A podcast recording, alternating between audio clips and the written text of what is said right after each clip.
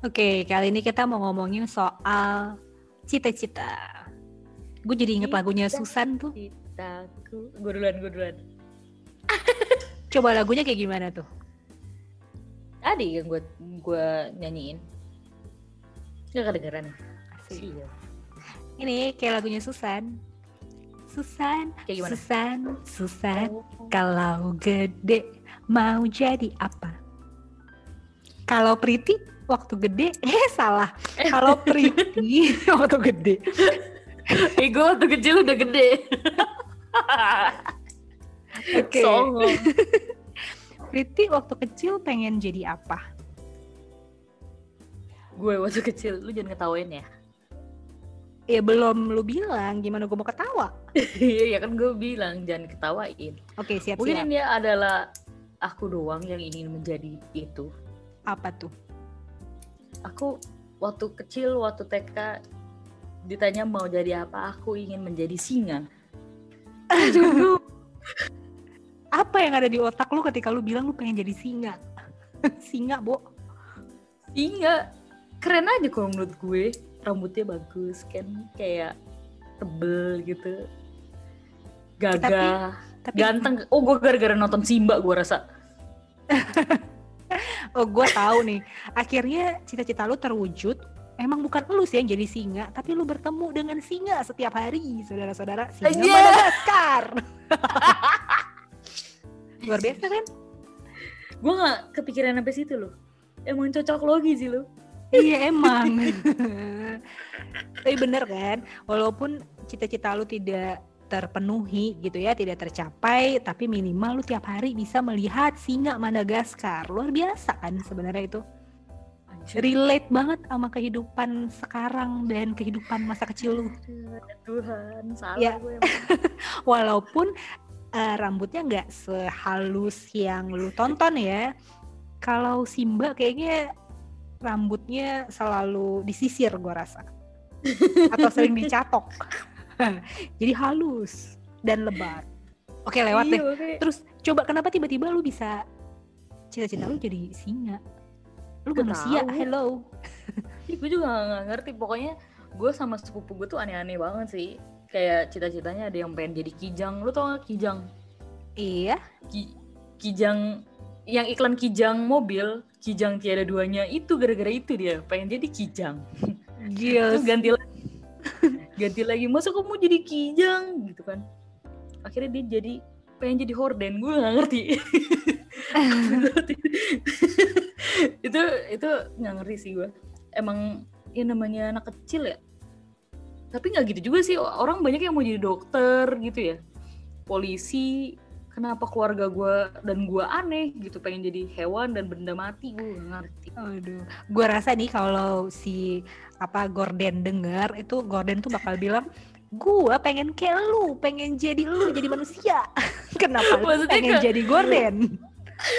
kalau alasan kijang oke lah ya dia kemakan iklan gitu jadi horden tuh gimana sih nggak enak loh dia ada tapi digantungin ya perasaan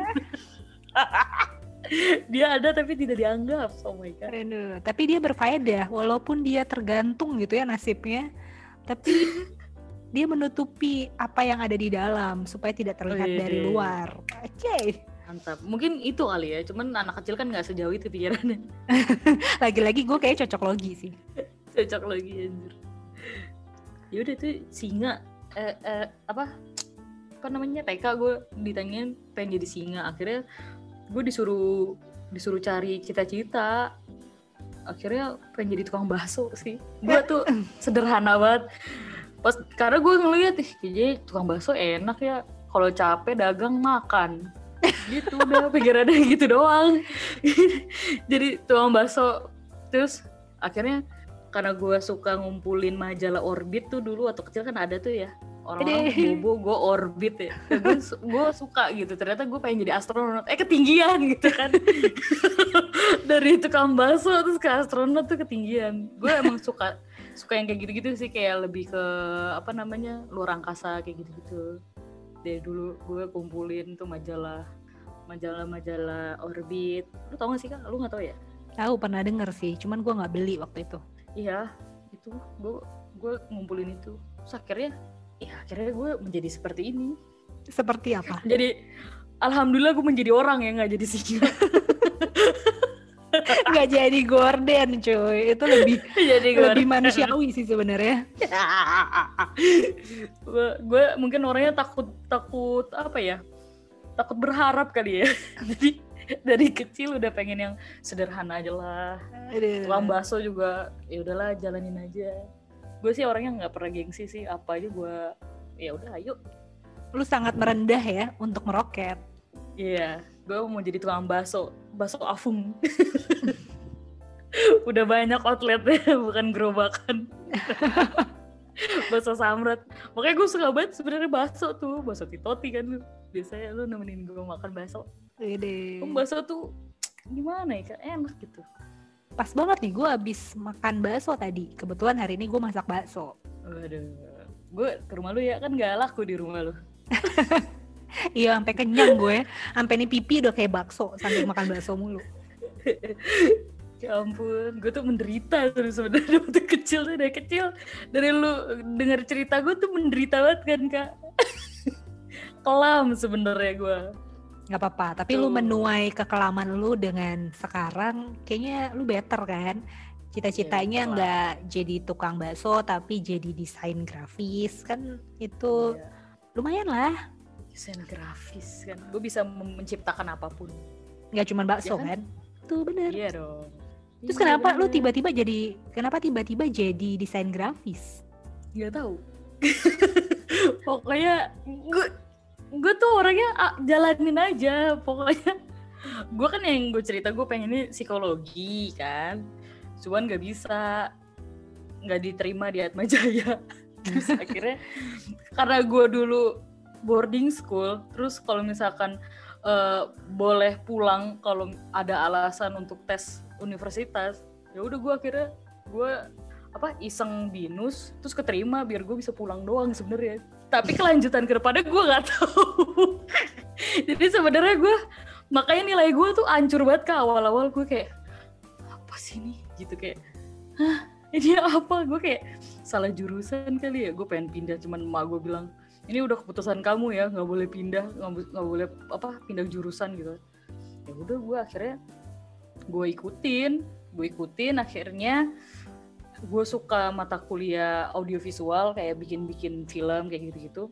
Ya itu mulai kebantu sedikit nilai gue jadi baru ada ada feel gue oh gue udah mulai mencintai nih di cafe.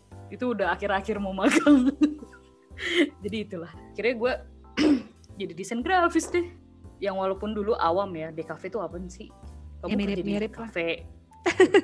Mirip-mirip itu nyokap bokap gue aneh apa sama apa? Enggak, maksudnya mirip-mirip lah kan tadi lu pengen jadi tukang bakso kan minimal the cafe. Iya. Mirip-mirip lah kafe gitu ya sama gerobak dorong. Paham sih? Cocok Mulai- lagi lah. mulai cocok lagi mohon maaf. Iya gitu. Gue yang yang jelas gue bersyukur sih udah sejauh ini Ci. tapi kira-kira gue oh ya lanjut lanjut. Karena, karena lu gue ber, berkecimpung di dunia media yang sebenarnya nggak harus ada di suatu perusahaan ngerti gak? Gue bisa membuat usaha sendiri dengan gue bisa desain sendiri, gue bisa apa aja sih kalau jadi desain grafis tuh.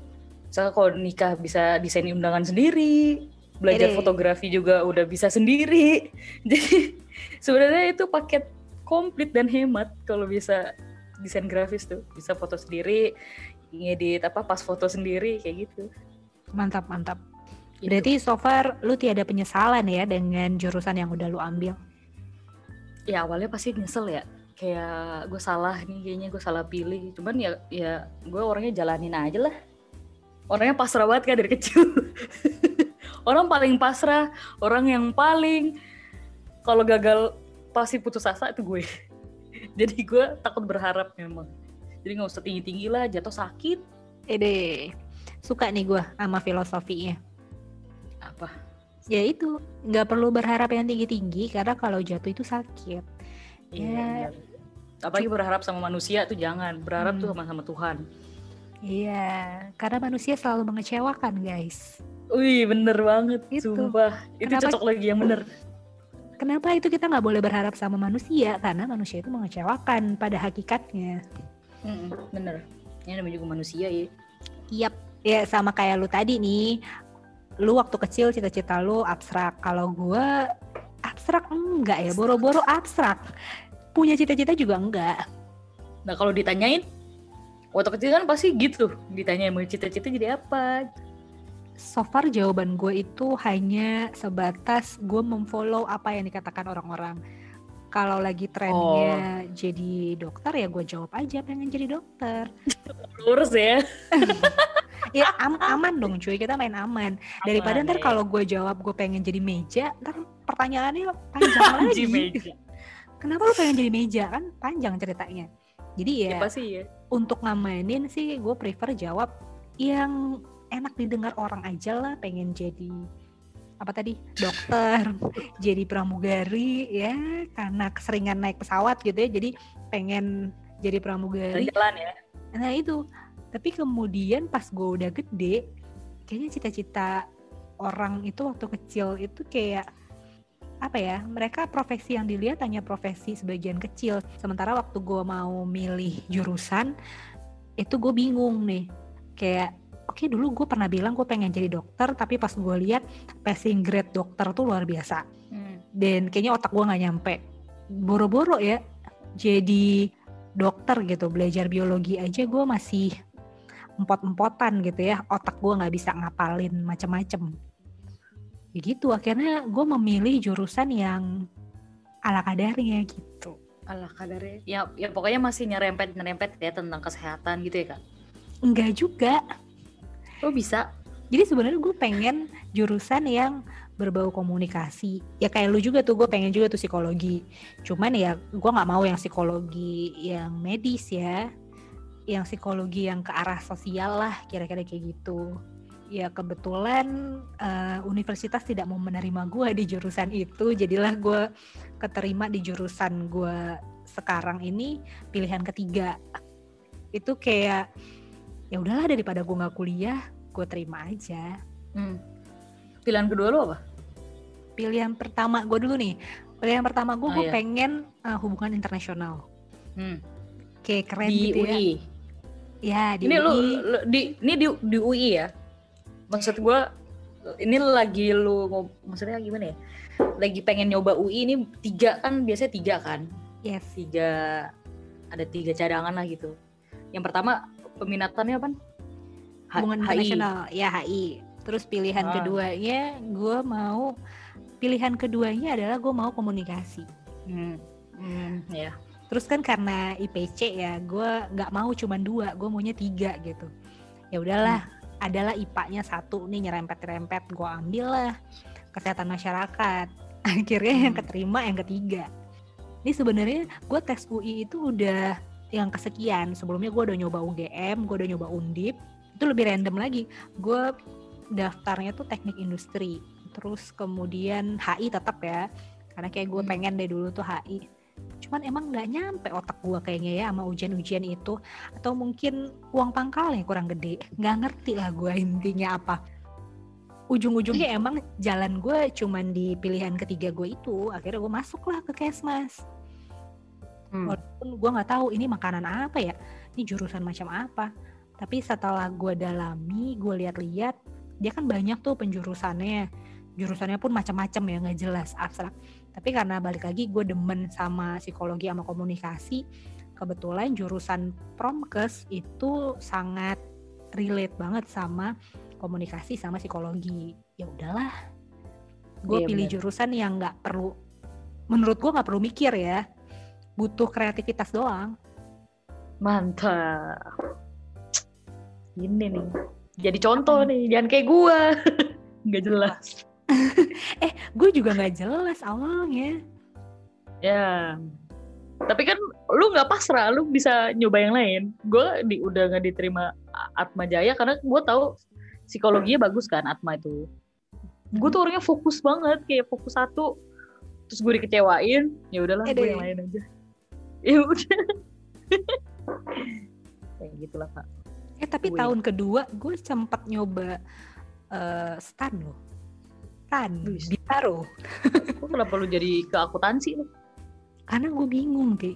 Gue sempet di satu titik, kalau gue jadi sarjana kesehatan masyarakat, gue mau jadi apa ya? Pra, apa? Profesinya apaan gitu? Profesi.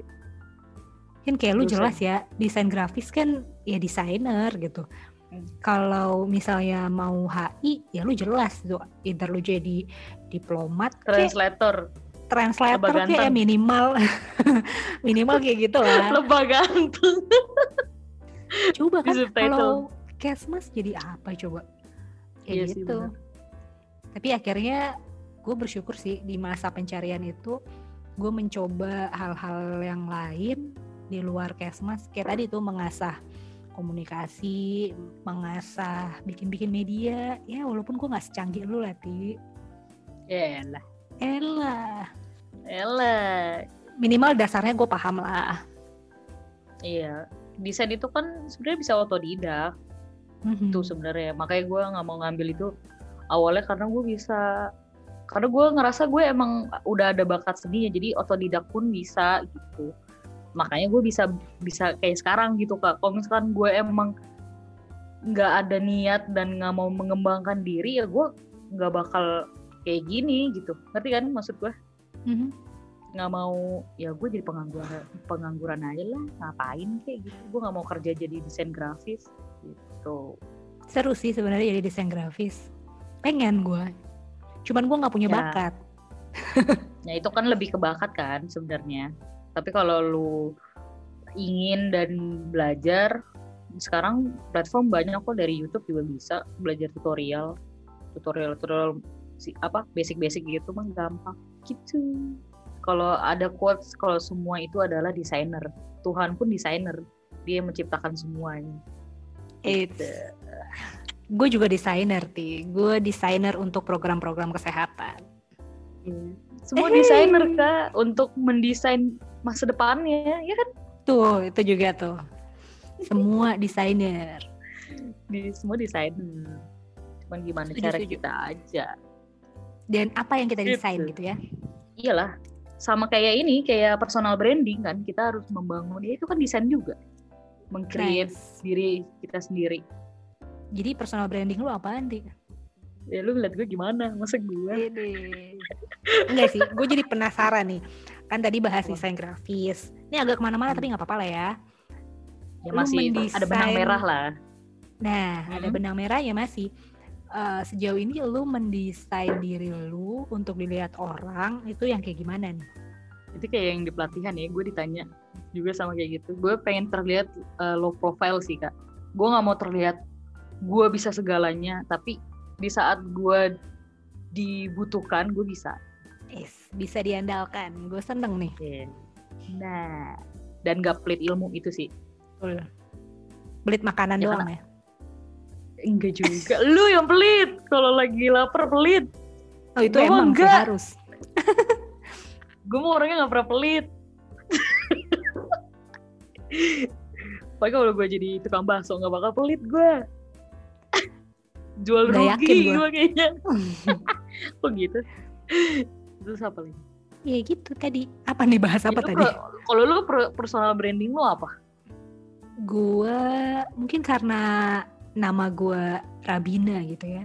Katanya gue adalah mau dibina. Artinya kayak gitu sih katanya. Lah, Jadi sebenarnya Rabina itu ora dibina. Oh Ora. my, no itu Rabina. Kan kalau orang Jawa gitu, ra ra ra ra gitu. Uh, Oh salah ya? Salah pengertian berarti. ya gue juga nggak tahu sih artinya apa. Cuman kata nenek gue artinya adalah mau dibina. Jadi gak relate tapi gue cuma cocok lagi lagi-lagi ya. Gue pengen membangun image gue itu eh, anaknya mau belajar, mau dibina gitu. Ya. Ya mirip-mirip Percuma ya, kalau low, kita low pinter, profile. Tapi iya ya. Mhm. Kalau nggak ada kan yang mau nggak tahu sih ada nggak sih yang pede gitu pengen terlihat pintar gitu terlihat kaya atau apa segala macam kayaknya ya, branding orang beda-beda sih. Ada yang pengen terlihat ramah Rajin menjamah. menarik humble. Tuh sering tuh gue kemarin ada yang pengen kayak gitu. Ramah ceria. Itu mah kalau kalau itu mah kalau lu udah low profile kayaknya lu tuh udah mencakup semuanya lu pasti akan ramah lu pasti akan suka menolong ya gak sih kayak udah satu kesatuan gitu dan lu mau pasti dibina dong lu nggak mau ke- kelihatan pinter sendiri gitu Sip, setuju. Tapi sebenarnya kalau kayak ramah, ceria, nggak gue banget sih, Ti. Itu kayak fake-nya gue gitu. tapi ya kan orang apa yang udah kita create tapi kan sisi dari orang yang di yang lihat kita kan suka beda-beda kan nah kalau lu gimana lu ngeliat itu gimana apakah emang udah sesuai dengan personal branding yang gue buat sendiri apa gimana Asik. Sejauh ini sih nggak tahu ya. Gue juga nggak pernah feedback ke orang sih. Kayak gue nanya nih, eh menurut lu gue kayak gimana sih? Gitu. Yaudah Asik. sekarang sekarang ayo Kenapa? gue orang kok Oke, Ya jadi kan gue nanya nih, lu menurut lu, oh oke, jadi menurut lu gue orangnya kayak gimana nih? lu orangnya serius.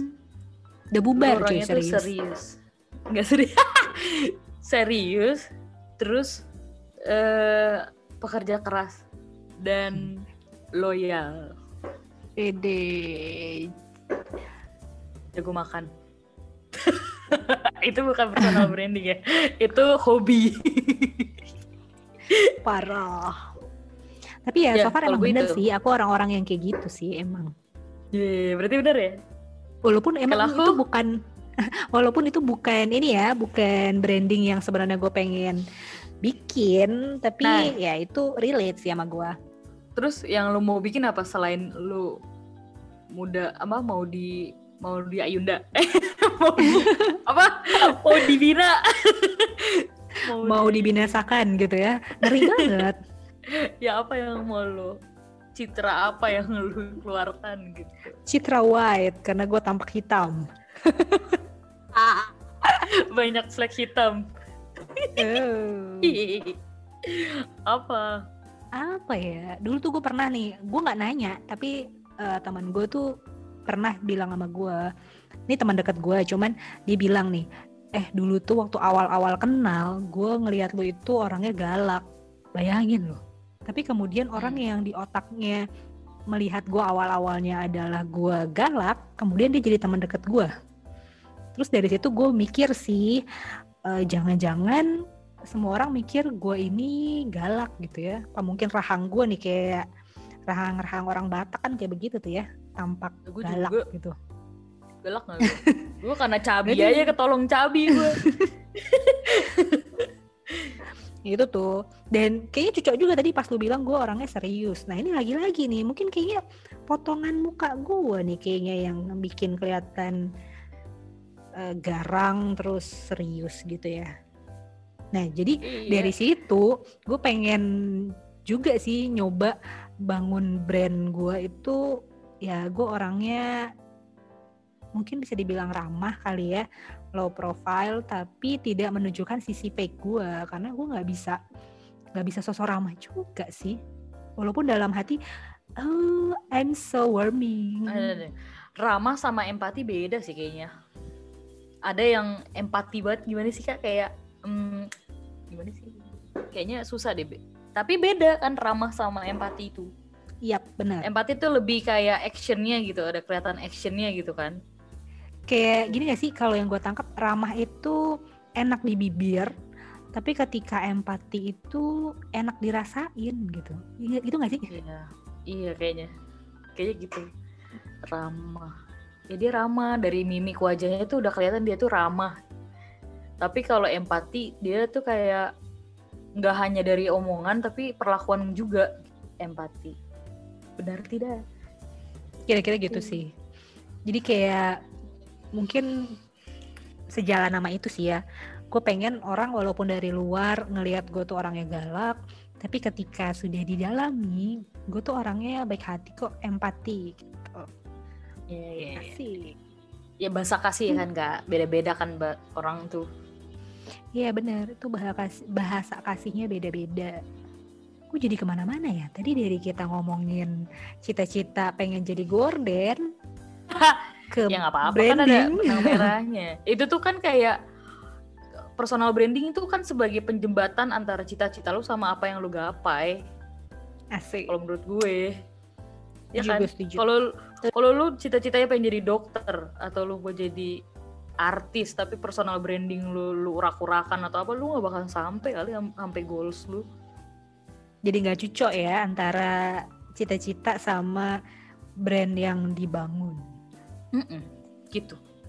Iya sih, walaupun waktu kecil gue cita-citanya bukan pengen jadi health promoter gitu ya, tapi pas gue udah jalanin kuliah terus kerja, ya mau nggak mau gue berusaha membangun branding gue ya kayak gitu gitu, branding yang memang bisa berkomunikasi, walaupun juga masih terbata-bata, ya dicoba dan memperlengkapi diri dengan pelatihan-pelatihan, terus juga latihan sendiri di rumah. Kayak podcast ini juga sebenarnya jadi media gue buat latihan. benar benar benar. Uh, Ap- apalagi dek anak DKV tuh selalu dicap nggak bisa ngomong. Karena dia kan kebanyakan gambar ya. Terus kayak presentasi di ka- di kampus tuh jarang gitu. Paling presentasi lebih ke presentasiin karya doang. Jadi emang kerja di sini ya gue bersyukur aja sih bisa bisa belajar banyak juga dan gak jauh-jauh dari ini juga apa namanya yang gue tadi pengen jadi psikologi tapi gue bisa kerja di bidang kesehatan gue bisa dapat semua semua ilmu tentang kesehatan gue gue garap gitu secara nggak langsung dan gue jadi inget nih, lu kan pengen psikologi nih ya dulunya ya. Ketika lu bikin desain kan juga lu mempelajari kayak sederhananya nih psikologi warna gitu kan. Mm-mm, Pas dong. pasti iya bener. Filosofi warna ya kan? Ya, Ih, lu tahu banget lu. Udah biasa denger ini ya belajar filosofi warna ya. Psikologi warna kalau judul PPT-nya tuh ya. iya iya sama sih. Filosofi dan psikologi. Apa? Mau ngomong apa? Enggak sih. Gue lagi mencerna gitu ya benang merah kehidupan gue dari gue cita-citanya apa, terus yang gue jalanin apa, dan endingnya sekarang ini gue jadi apa. Luar biasa ya. Amazing Luar aja biasa sih. ya kan kita cuma menjalankan Tuhan yang berkehendak Uh, lu makin Haleluya. tiba-tiba Ada ada sinar-sinar terang nggak? lingkaran gitu ya di atas kepalanya luar biasa saudara-saudara. Aduh. Dengan kayak gitu tuh kita kayak lebih menghargai hidup gitu, asik. Iya benar. Setuju. pernah gak sih lu waktu eh gue pernah nih ya di gue sampai di satu titik gue melihat eh, apa sih benang merah yang bisa gue dapetin dari gue kecil sekolah terus kayak ekskul yang gue pilih terus pengalaman-pengalaman gue ikut ini itu sampai sekarang akhirnya tuh gue bisa mendapat benang merahnya nih. Jadi sebenarnya walaupun kecil tuh gue abstrak ya gue pengen jadi apa tapi dengan apa yang gue lalui kayak waktu kecil tuh gue paling sering tuh jadi sekretaris. Katanya sih iya. tulisan gue bagus padahal sih sebenarnya nggak juga. Itu hanya modus gitu ya supaya eh, biasanya kan kalau sekretaris tuh nyatetin absen ya bantuin guru-guru gitu kan. Ya itu sebenarnya ya? gue pengen tetap- eh, iya kan itu benang merah ya lo sampai sekarang gue ngurusin absen. Nggak bukan itu juga sih. Ya jadi ya itu dari dari gue awal gue sekretaris. Kan intinya ya gue suka nulis lah. Waktu kecil gue juga suka baca. Terus gue pikir-pikir lagi gue pernah jadi ketua dalam satu organisasi. Gue belajar mengorganisasi sesuatu dan belajar komunikasi juga dengan organisasi yang kayak gitu itu itu sebenarnya jadi kayak lahan gue buat latihan sih latihan buat kerjaan gue sekarang kan nggak cuman gue harus ngerti kesehatan enggak tapi gimana caranya gue bisa ngomong ke masyarakat soal kesehatan terus juga gue bisa mendesain suatu eh, program pencegahan gitu ya. Jadi gue pikir-pikir ya ada hubungannya juga sih dari zaman gue kecil sampai sekarang.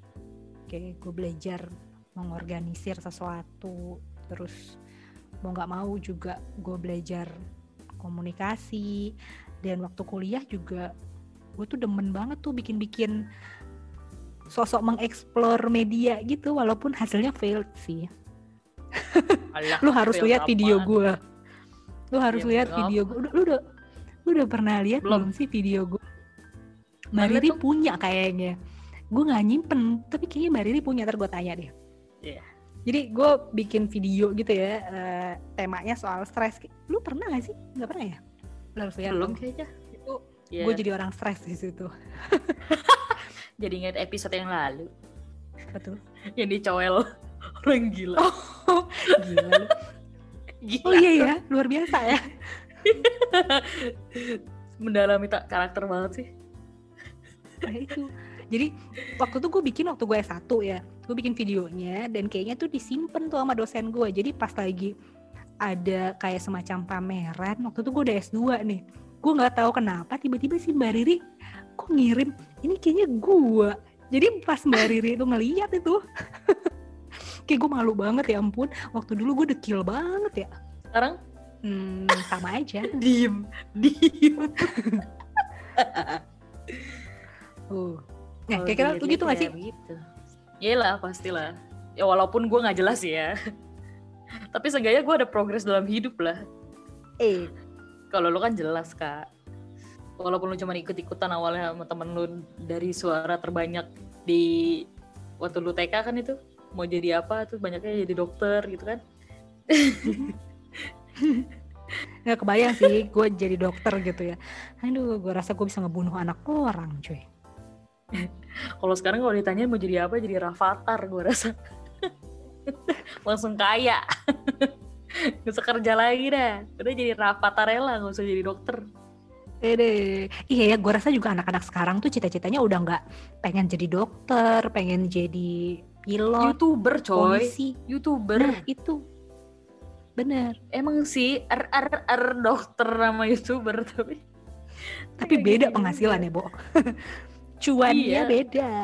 kalau dokter kan sampai kapan pun dia nggak akan punah. Kalau youtuber kalau YouTube tutup belum mau jadi apaan? Iya, benar. Musiman sepertinya. Musiman. Jadi selebgram. Tapi banyak loh anak sekarang tuh kalau ditanya pengen jadi apa jadi youtuber sama selebgram.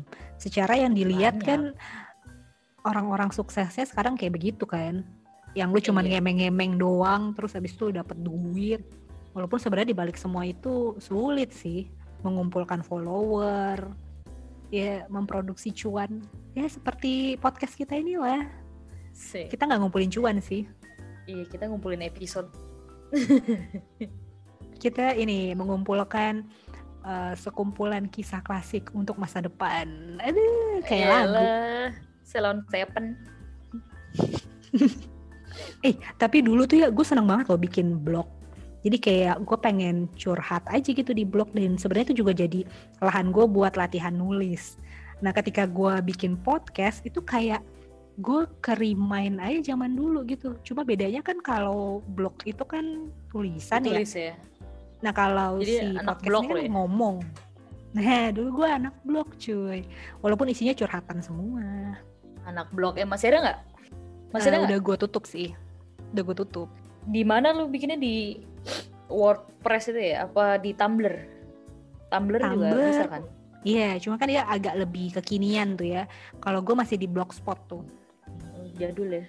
Iya yang apa kayak CSS-nya masih bisa diganti gitu apa ya gue edit edit sendiri gitu. Anjir, kayak, background kayak sosok coding gitu ya nah Iya. itu Eh, sebenarnya cuma ganti background doang Itu gara-gara Friendster juga anjir. Nah itu dulu tuh awalnya Friendster terus kan ada dulu bulletin board tuh ya atau bahasanya bulbo. Aduh lu main di situ gak sih? Enggak. Iya. Terus? Jadi kayak bulletin board itu kan dia punya space buat kita uh, nulis something gitu ya. Sebenarnya cuma buat namanya juga bullet bulletin board gitu ya. Ya info-info seperlunya aja. Cuman gue pakai itu buat curhat. Terus kayaknya gue ngerasa kayaknya ini lapaknya terlalu kecil gitu. Jadi gue pindah lah ke blog yang lebih gede. Emang apa sih si curhatannya kak? Eh, yang nggak jauh beda lah sama podcast kita ini lah. Sosok filosofis lah, sosok ngebahas hidup lah gitu. Zaman-zaman anak SMP, SMA. Emang serius banget ya anaknya lu ya dari dulu ya. Suka nulis, nggak pernah main Nah ini ya. makanya pas gue ketemu Risa, gue tuh seneng banget karena gila dia ini kayak gue dia suka nge-explore juga kayak gue hal-hal yang kayak gitu Mm-mm. cuman selera makannya aja nggak kayak lu nah itu itu sulit itu tapi kenapa apa-apa kita lah. bisa berteman dekat apa yang membuat dengan kita bisa berteman dekat apa dong ya sama kayak judul podcast kita ya kita suka berceloteh dan kita sama-sama anak selatan kebetulan Enggak gitu. Coba Oh, yang lebih gitu ya? serius. Yang lebih serius. Soalnya ada teman kita yang juga suka nanya gitu. Gua kan introvert ya, Prit. Gue tuh orangnya pemalu. Gue tuh temennya dikit. Tapi gue kenapa bisa temenan sama lu ya? Gitu. Lah emang kenapa? Gue gituin aja. Ya kalau buat gue mah ya biasa ya. Karena ya gue kan friendly ya. Sekali lagi gue tekankan gue tuh friendly. Jadi gue bisa masuk ke mana pun gitu. Lu kenapa bisa berteman sama gue kak? tapi emang sebenarnya itu tadi yang karena kita itu sama-sama anak selatan sebenarnya. Yang pertama nih yang paling mendasar. Karena kan awal-awalnya juga gue nggak deket sama lu ti. Gue anak dulu kan masih masih anak Jakarta Timur ya yang pulangnya bukan naik kereta. Gue naik Mm. grab naik Transjakarta gitu. Nah tapi pas gue udah pindah ke Serpong kan gue udah mulai ketemu nih. Eh ini punya temen apa nih satu kereta bareng gitu kan. Terus udah Asik. mulai juga. Iya kan awalnya kayak gitu kan. Iya. Dan sekarang tuh makin intens ketemu juga ya piketnya emang sengaja dibarengin biar bisa bareng gitu Asik. kan ya mencoba klik aja sih sebenarnya kalau gua Mencoba klik tapi klik kan?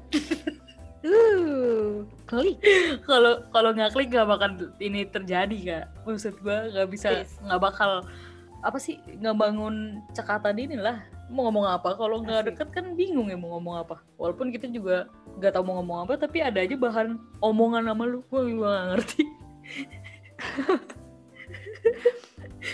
Iya juga ya, iya bener-bener bener. Kita ada beberapa hal yang emang bisa klik gitu kalau diomongin. Mm-mm. Dan emang itu biasanya gue juga bikin- suka ngomong sih. Iya tapi kan lu serius. Gue cengengesan. Cuman kan Tapi basicnya kenapa? sama nih. basicnya Apa? sama nih kan. eh basic gue suka ngomong sebenarnya walaupun gue kayak cengengesan ya. Lu kan suka ngomong tapi lu cengengesan. Kalau gue ngomong tapi ya omongan yang kaku gitu yang di depan layar, yang di depan Nah, kenapa lu audiens. bisa Nah, kenapa lu bisa jadi cenderung ke- jadi gue? Maksudnya gue jadi Eh, lu jadi ketarik. maksudnya? Maksudnya lu jadi ketarik ke guenya. Maksudnya gimana ya? Cengengesan gitu. Bukan gue yang jadi serius kayak lu gitu, ngerti gak? Iya. Apakah gimana gue yang ya? selalu mendominasi? Apa gue mendominasi lo? Enggak juga sih. Gue ada jawabannya nih. Jawabannya adalah gue mencoba memang akhirnya bukan lu mendominasi, tapi gue mencoba masuk ke ranahnya lu karena di satu sisi gue juga udah mulai jengah sih dengan keseriusan berbicara di depan umum gitu ya, waktu ngajar, waktu ngomong sama orang lain. Kayak gue capek gitu ngomongnya formal. Sekali-sekali boleh lah gue keluarin sisi apa humoris gue. Walaupun sebenarnya juga nggak lucu-lucu banget gitu ya. Yang kalau bahasa lu katanya apa eh, lawakan bapak-bapak gitu kan. Tapi gue udah berusaha ya. Iya, iya, iya. Iya, iya, iya. Gue alasannya. eh satu lagi gue mencoba me, apa ya mengikuti perkembangan zaman dan lu kan agak lumayan in track lah apa in track lagi on the track lah sama anak zaman sekarang jadi Gitu. minimal gue punya sampel nih kalau gue misalnya ngajar sama anak-anak sosial lu gitu ya oh gayanya harus kayak gini jadi lawakan gue nggak selalu kebapakan gitu ya Bapak-bapak.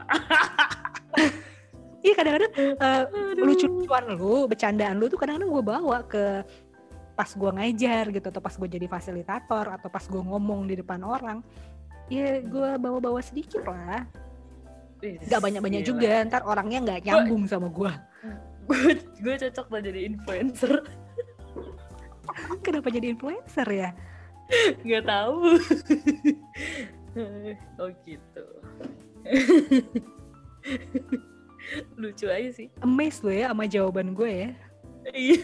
Iya gue gue sebenarnya pengen nanya itu sih kak. Kenapa lu bisa berteman sama gue gitu? Sedangkan teman dekat gue misalkan kayak kentrung gitu-gitu. Ya pokoknya ya gue sebenarnya tuh uh, ini sih kayak penasaran gitu dari dulu. Kenapa lu bisa bisa nyambung gitu sama gue Irfana juga wala walaupun dia uh, seangkatan gue ya kak sama sama ngapa lu gitu. Sama-sama tahun akhirnya sama kayak gue gitu sebaya gitu.